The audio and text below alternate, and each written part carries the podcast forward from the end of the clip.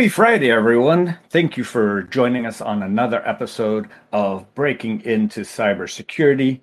Today we have the awesome Ray on with us, and I've been following Ray for a long time and finally had the opportunity, reached out to him, and was happy to ha- have him on. Um, he has a really cool story to tell, but before I jump it over to him, um, if you're following us live on LinkedIn, um, don't forget to follow Ray, follow myself, um, reach out a connection if you love his story. Um, if you're following us on YouTube, don't forget to subscribe, hit that notification button. And if you're listening to us after the fact on your favorite podcast channel, don't forget to subscribe and share with everyone. That's how we can get more folks into the community and loving cybersecurity, because that's what this whole podcast is about. Um, so, Ray, tell us about your background and um, let, let's get started there.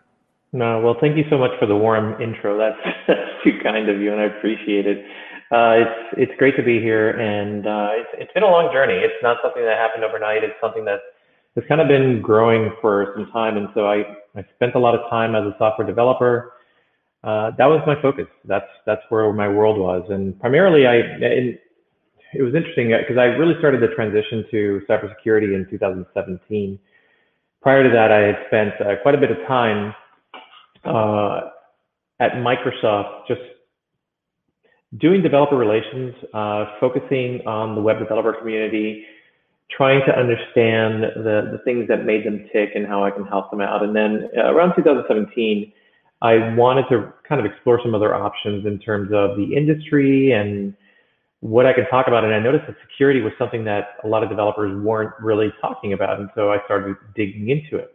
And the more I dug into it, uh, the more fascinated I became with the concept of securing code and securing software. And then WannaCry hit. And when WannaCry hit, that was a big deal. I mean, you know, you you looked at some of the issues that, uh, that WannaCry caused. Um, you know, the issues in the UK with the national healthcare system and uh, hospitals being closed and patients being turned away. And I said, this is a good opportunity for me to start looking into this and seeing how I can help.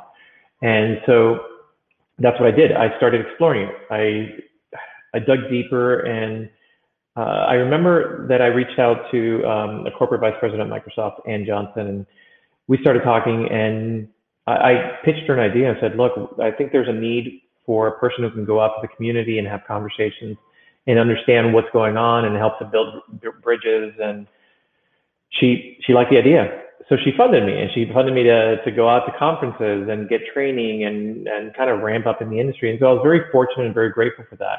And I remember when I went to my first DEF CON, I, I was sold. That was it. I I was like, I love the community. I loved the vibe. I loved how everybody was excited about protecting things and uh, all the all the nuances. It was kind of something new for me. Uh, having spent so much time doing one thing, now I'm in a whole new world, and it's like I'm reinvigorated. I felt like when I first started programming, and so I just took off with it. And I will say that once I popped my first shell, that was it. I was done. So. Let's take a break and um, say hello to some of the, the listeners that we have. Um, hey, Ali. Hey, Joshua hey Simon, hey Murray, um, Simon's over in the UK. Hey Katrina, hey Rudolph from Amsterdam. Uh, thanks all for listening. So, so Ray, you mentioned that you're working developer relations um, in a big company like Microsoft. Um, right. I'm guessing like working outside of the group that you're in and going to another group like is, is, were there challenges in, in, in doing that, or was that a fairly smooth transition for you? It, no, it, it, definitely wasn't smooth, and so I, I think the the big thing is that when you don't have experience, um, you you know a lot of people kind of won't give you uh, won't give you the opportunities. And again, I, I I know how fortunate I am. I've spoken to so many people in the community that wish would love to be a security practitioner and just they've gone through training and they've invested time and they haven't had that that opportunity, that person who believes in them and says, I'm going to give you that shot.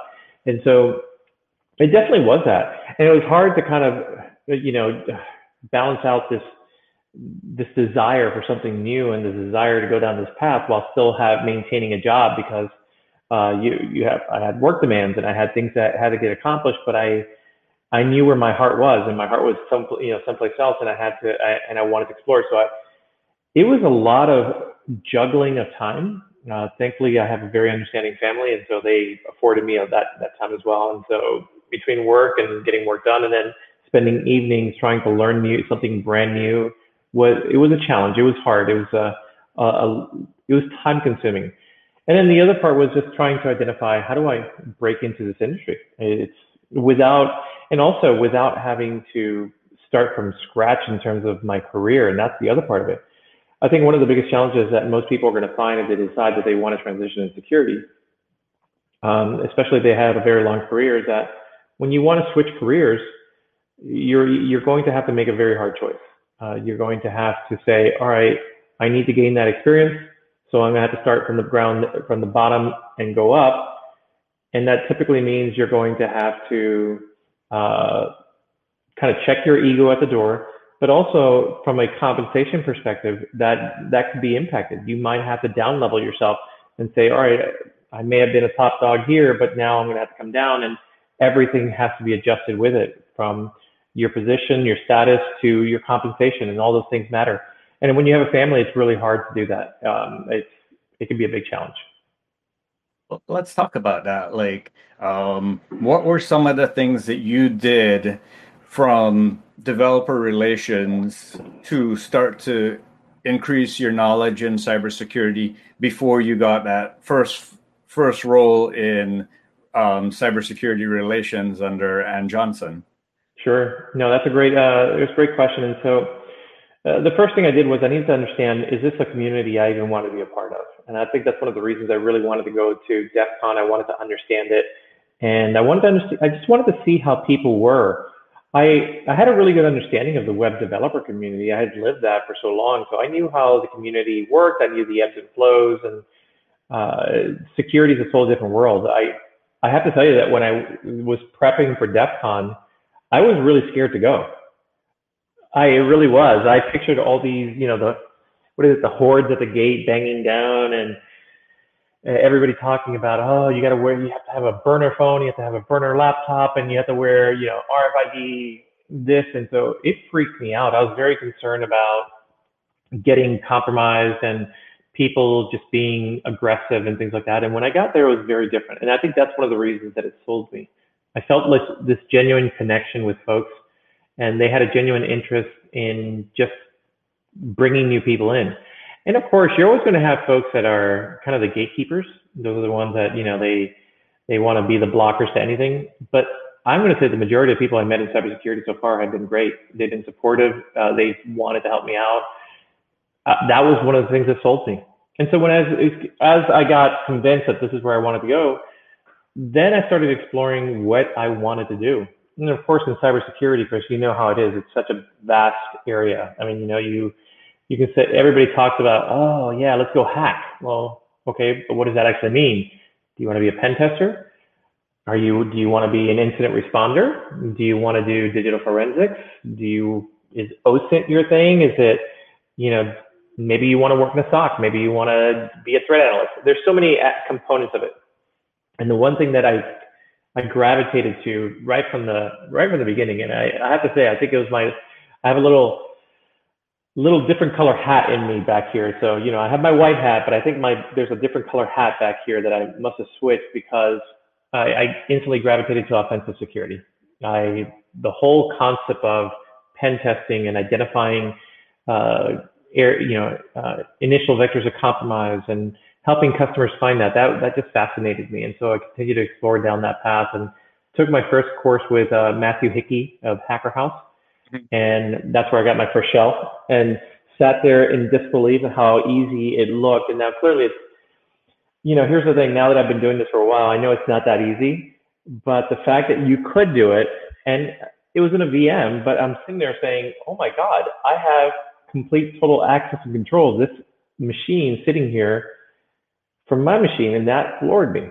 And um, and then you start digging deeper, and you realize there's so many opportunities to learn new things. And uh, I just continued down that path. And Don Donzal, uh, of, of, you know, of what used to be called eLearn Security, now it's INE, he helped me down the path as well. He helped me get more experience and uh, I got introduced to the eLearn security curriculum. That was a big help for me because it helped give me, it gave me the foundations of security. It helped me understand some of the inner workings and some of the things that uh, were important to, to learn as an offensive security practitioner. But the biggest thing for me has really been just getting hands-on. There's, there's something to be said for practicing. And it's interesting, you know, what do they say? If you don't use it, you lose it. And in offensive security or in security in general, I think if you don't use it, you lose it. And there, there were times when I would get really deep into it, and then work would call and it'd pull me away, and I couldn't, I couldn't do my hacking or my practicing. And I would come back and I'm like, oh, where do I start? And I don't care what anybody says, you know, pen testing and offensive security is not like you just ride a bike and go forward. Yeah, you'll you'll pick it up again, but it takes a while to get your mind back into it. And uh, and start start moving in the right direction. I think the thing that struck me the most is that you really do have to learn how to code. That's the bottom line. Like right now, I'm learning C sharp. I I've taken upon myself to learn C sharp because from a tradecraft perspective, so many people use C sharp, and from my job perspective at Veracode, that's one of the things that's critical. Our, a lot of our clients use C sharp, so I want to help understand how that code works so that when I talk to our clients, I can help protect them. And so it's a dual benefit. And but bottom line is, if you don't know how to code in in security, it makes things way harder for you. It makes it way harder for you to build new tools, to understand how the, how systems work and how they can tie into your overall strategy for securing stuff. So, um, and I know um, I've been talking. I know that was a long-winded thing, but it's just there's so many things. I could tell you a whole lot more, but I know we only have 30 minutes, so I'll give it back to you. Oh, oh, I'm sure. Um, one of the things that you mentioned uh, was a misconception that individuals have coming into cybersecurity, um, and DEF CON was one of them. What, what was potentially another major misconception that you think those outside of cybersecurity have of cybersecurity that um, was shattered when when you look behind the glass? Yeah, I, I think that the there's a very big disconnect between what security professionals think developers do and what developers think security professionals do. And that's one of the biggest challenges. And so I've been on the, I've been on both sides now. So I've been very fortunate. And so, you know, developers, it, developers always feel like security is, is, uh, it, it's, it's something that's important, but it's, it, in many cases, is not part of their core responsibility. And, and I understand it because if you look at developers, they're builders. Their job is to build these really unique experiences and get something up and going, and they have a lot of pressure. And security professionals view developers as kind of like these, I'm going to call these prima donna rock stars. And, and I've had these conversations, so I'm talking from my experiences. Now, I'm, I'm generalizing clearly, but I've spoken to plenty of security professionals who just view developers as like, yeah, they just do their thing, they just code, and they don't care about security. And and I think there's some misconceptions between the two. I, I think there's a lot, a growing group of developers that really care about security. They they realize, especially in light of things like SolarWinds and Kaseya and Apache Struts with, you know, uh, uh, with Equifax and things like that, that software security matters. And I, I, one of the things I would stress to security professionals is that I think there has to be a greater understanding of how the two can work together because ultimately you you both both groups need to need to work in tandem to secure things and understand the priorities of both groups. And that's one of the challenges that, that a lot of companies face, these silos of groups, these silos of different priorities and people not talking to each other and working in tandem to move together in the in, in the right direction. So if I was that's those are the misconceptions I see right now. Okay. Uh, one of the questions from one one of the audience members, John, he says, "What a great resource for us all. I enjoyed Ray's inputs on knowing your strengths and your choice of careers." Um, one of his questions was, "What would you recommend to someone starting to learn to code in the in the middle of their career?" That's a good question, and it just depends on what you're trying to do. So if you're if you're brand new to security and you're trying to make a transition, start learning to code now. I, I would say almost learn it before you even try to learn pen testing or learn something else. And the reason is because uh, there's so many cases where you you look at job opportunities and they say you have to be very proficient in X programming language. It might be Python, PowerShell, Go, C Sharp, C, C++. So I would say try to get ahead of the curve on that and learn as quickly as possible because that's going to make you more successful as you dig deeper into your security field. But I think it also matters which part of the security industry you're heading to. So for example, if you said, I want to be a pen tester or I want to be a red teamer, I would definitely say, start learning the code right now. Just do it. If you want to work in application security, start learning the code right now. You have to. If you're in things like digital forensics or threat, uh, uh, you know, threat, uh, threat analyst, uh, God, I can't say it, I'm tongue tied. If you want to be a threat analyst or threat, do threat intelligence, I don't have enough experience in them in those fields to tell you is coding really relevant. I'm assuming it might be, but I think it just depends on the, the field you're heading to. And then once you've identified the field you're heading to, the area of security that you want to jump into, that's where you're going to decide how am what language should I learn. I'm going to give you an example.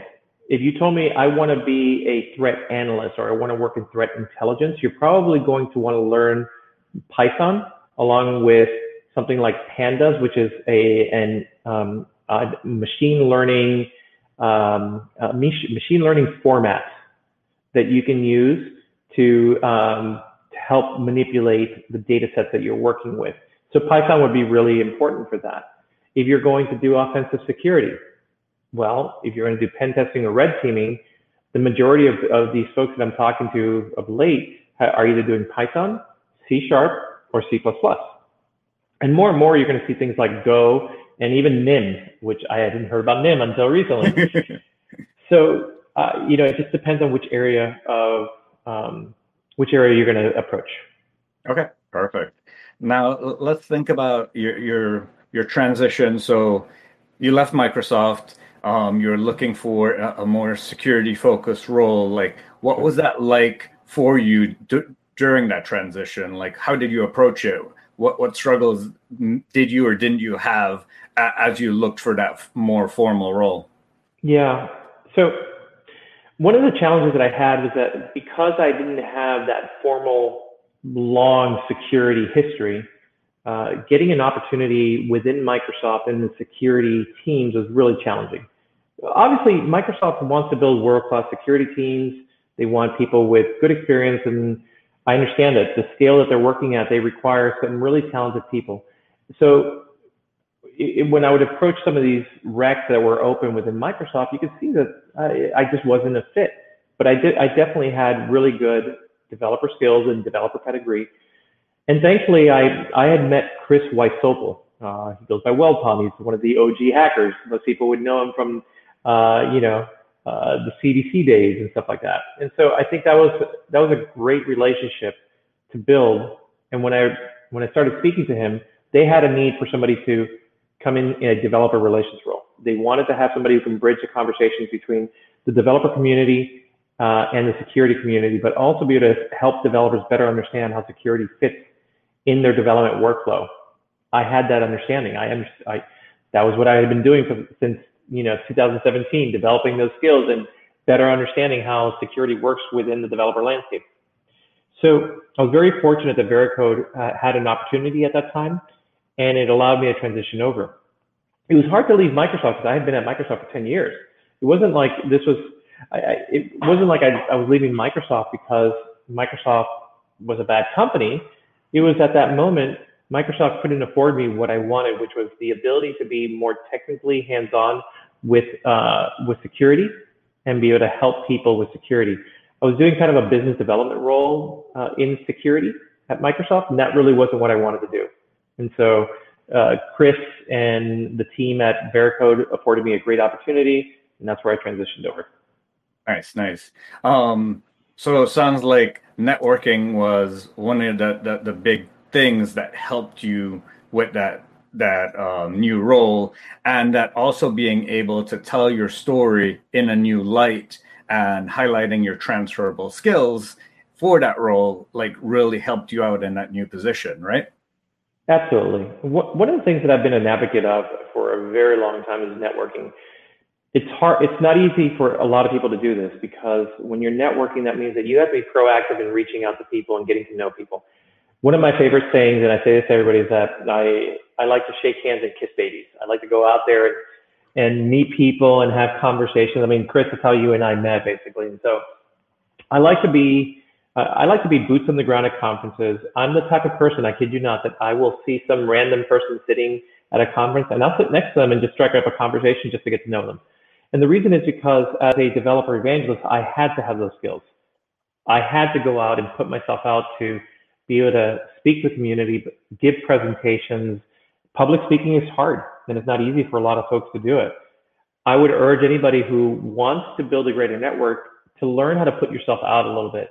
Doesn't mean you have to be a speaker, doesn't mean you have to do conference talks, but if you're going to if you if you want to build this network, you have to be active on, on social media. You have to bring value to the conversation. You have to make yourself human. And especially in these days of COVID where everything's virtual, it's really important to go out there and and ha- try to have some semblance of human conversation and human interaction. So uh, I would say networking was is one of my fortes. It's one of my big strengths. I like to call it my uh, superpower. And uh, if you talk to anybody, they always uh, they, they, say that I'm I'm a bit of a ham. I like to, and I do. I love being a camera. I can't. I get um, much to the chagrin of my my my kids, because then they're like, "Oh God, Dad's dancing on camera again," you know. but I would say try to put yourself out there. Try to have those conversations with others and get to know them. But listen, that's the big thing. I would say listen to other people. It's not about what you are doing. It's about what they're doing, and then figure out where you can fit within their life, because then they feel like you respect what they bring to the table, and that you're helping them be better people. Well, now you're in, a more formalized security role. You're looking mm-hmm. to keep up. Um, every, everyone's talking about DevOps, DevSecOps, although the developers hate the sec part in there, um, and the security people want it in there. So, how do you work to uh, build in security from design, shift it left, and keep up with all the tools that are coming out to help with that? And um, help everyone be safer for the long yeah. run and and not just using a specific tool.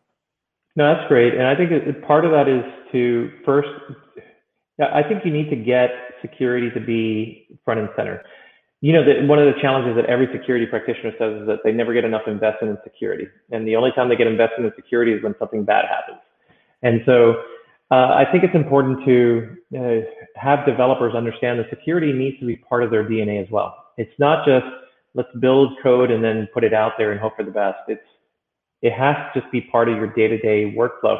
And and it's hard because developers aren't trained to be security pro, uh, professionals. You, you look even in colleges. You can find any boot camp. You can find whatever. Educational institutions don't teach security. And then what happens is these folks come into the workforce and then they're told, all right, go build something but they're also not given security training in their jobs. And the only time that happens is when something bad occurs. Then all of a sudden, oh yes, we need to have the security training. Let's make sure everybody has security training. But think about how many times you've gone to security course, okay, and come back, and then work happens, and then you forget completely about what you just learned. That, I, that happened to me with SEC 660, the SANS course, Advanced Penetration Exploitation and Penetration Testing. And I remember sitting there and I was all excited and we were talking about um, different advanced techniques. And at that moment, I was applying them and it was cool. And then I got back and then I haven't touched it. And so it goes out the door. And the same happens with developers. They might get some training and then they forget about it. It just needs to be part of the normal day to day DNA and it has to be incorporated into the way you're designing uh, projects from the beginning. Uh, you might hear the term shift left a lot. And that just means let's start thinking about security from the very beginning of things, not just as an afterthought during the QA cycle. You have to think about what are the common patterns that can cause security issues? What are the best practices that we've learned over the course of the years and document them so that any new developer that comes into the team can understand it.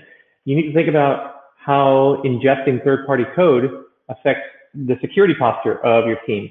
You know, we like even today I was reading there was a uh, uh, there was an npm there was npm dependency uh, flaws that got fixed, security vulnerabilities. And so those happen across the board. This is, and it is not singling out NPM or Node. I mean, PyPI had it, RubyGems had it, uh, PHP had it. All these different programming languages are, are susceptible at some point to somebody doing something to it. It's just facts of the matter. Uh, dependency confusion was a great example of that. So I think what has to happen is that there it has to be a combination of education and not saying developers now need to be security professionals, but developers need some level of training to be security aware. And then complementing that process with tools that help developers identify these, these issues. And when they see these issues, I would hope developers would see it as QA bugs because ultimately, when a, when a piece of software has a vulnerability, that's a bug. That's what it is. I, I, we have to make this in the most simplistic term sometimes. We think security vulnerabilities are these magical things, and we have these master hackers sitting out there, and every and every company thinks it's a nation state attacking them. No, I I can tell you, it's not a nation state every single time, and a lot of times it's just very simple vulnerabilities uh, that most people overlook. I mean, the fact that the OWASP top 10 just um, my my buddy Ty just he tweeted out a link to the latest 2021 edition, and SQL injection is still there. So if OWASP is talking about SQL injection in 2021, and that that tells you that these are bugs. These are bugs that we need to work on and fix, and developers should see that as part of their normal QA cycle. And so if you have tools and processes in place that integrate into your CI and CD pipelines, it makes that process easier because ultimately we're human. Developers are going to make mistakes. Bottom line. How about doing things that make their lives a little bit easier so that those mistakes are caught before they get pushed into production? And there's there's a whole suite of tools that can do that. And um, I promise I won't. I, I promise I wouldn't turn this into a Uh, uh, uh, some kind of marketing campaign. So I'm not going to do it, but I'm just going to say there's a whole suite of tools that can do that for you. Okay, and yeah. help help the development pipeline solve problems. Yeah. I, I led you down that rabbit hole because I really wanted you to, to to enlighten that because I mean, for me, I'm I say I look at the, the people and process and understand the technology. And I mm-hmm. think you understand the technology and then you're helping to relate to the people and process. So you take it from a different approach and um, like I sell security to the business and you sell security to the developers, or I enable the business and you enable the developers. We, we need everyone in this community. Um, so as we approach the, the, the bottom of the hour, what one piece of sage advice would you give to someone looking to follow in your footsteps? I, uh, I would say network. Build a, a really strong network. The a lot of people think that security is just a matter of learning stuff and you're in. I, I, I think that you can certainly do that. I think there are there are certainly opportunities nowadays to find jobs, but the bigger network you have, the greater those opportunities are for you. Uh, and I would say that with any field. In terms of learning security, what you know what you can do is take it upon yourself to find the, the area that really excites you, and then just drive on that. You're you're not going to be uh, the person who knows it all. What you you know, most people probably saw Mr. Robot, and you know, Mr. Of course, Elliot could do anything. The likelihood of you being Elliot and being that savant that's going to know how to do everything in, in cybersecurity is really small because it's such a vast field. Find something that makes you really excited, and then become really good at that. And then from there, build a network and and network hopefully of like like-minded people, and leverage that network to build visibility so you can find that good opportunity. All right. Well, thank you so much. Thank you for coming on. Uh, for those of you on LinkedIn, don't forget to follow myself, follow Ray. Um, for those of you on YouTube, hit subscribe, hit that notification button. And if you're listening to us on podcast, share it with all your favorite developers because we need them to learn about security too. Um, we need to help promote this to everyone. We need that diversity of thought, background, experience. We we need it from everyone. Ray, again, thank you so much for coming on. Really appreciate it. And a good Friday to everyone. Thank you for having me, Chris. This is awesome.